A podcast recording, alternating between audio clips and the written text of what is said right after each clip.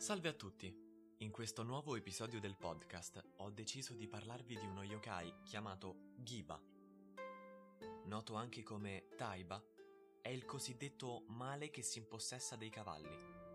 Ecco come si manifesta.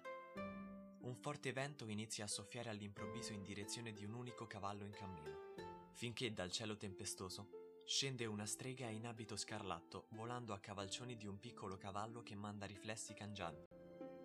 Dal momento in cui si aggrappa al collo del cavallo preso di mira, una luce rossa appare lungo la criniera dell'animale e dopo aver compiuto tre giri completi in senso orario, cade al suolo con un nitrito straziante. Dopodiché la strega sorride in modo sinistro e sparisce.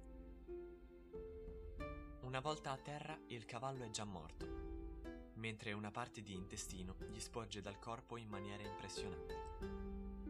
I conducenti dei cavalli da tiro e i cavalieri esperti, se conoscevano bene la storia del Ghiba, estraevano una spada non appena ne riconoscevano la presenza e tagliavano il passo davanti al loro cavallo. Pare che così facendo il male desistesse dall'attaccare la bestia.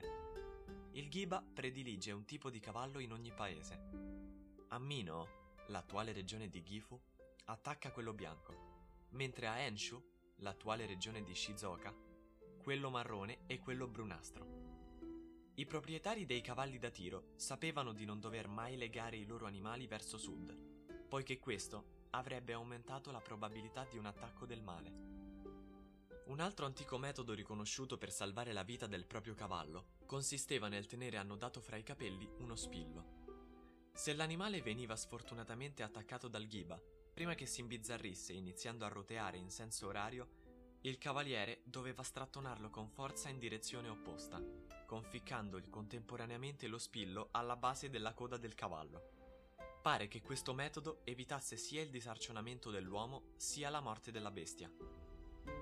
Nella zona di canto, invece, per evitare l'attacco a sorpresa del ghiba si preferiva tagliare le orecchie del cavallo, considerate il punto debole della bestia.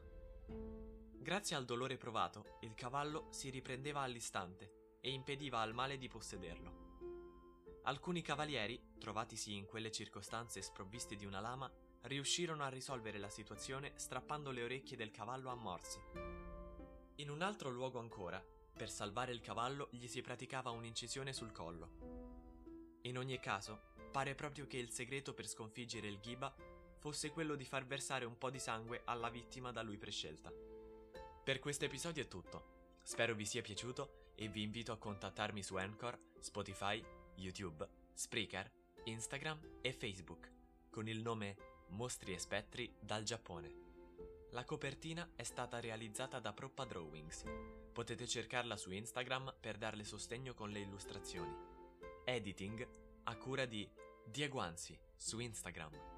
Vi chiedo di supportare le pagine sui social network e condividerle con i vostri amici Grazie dell'ascolto, ci vediamo nel prossimo episodio. Ciao!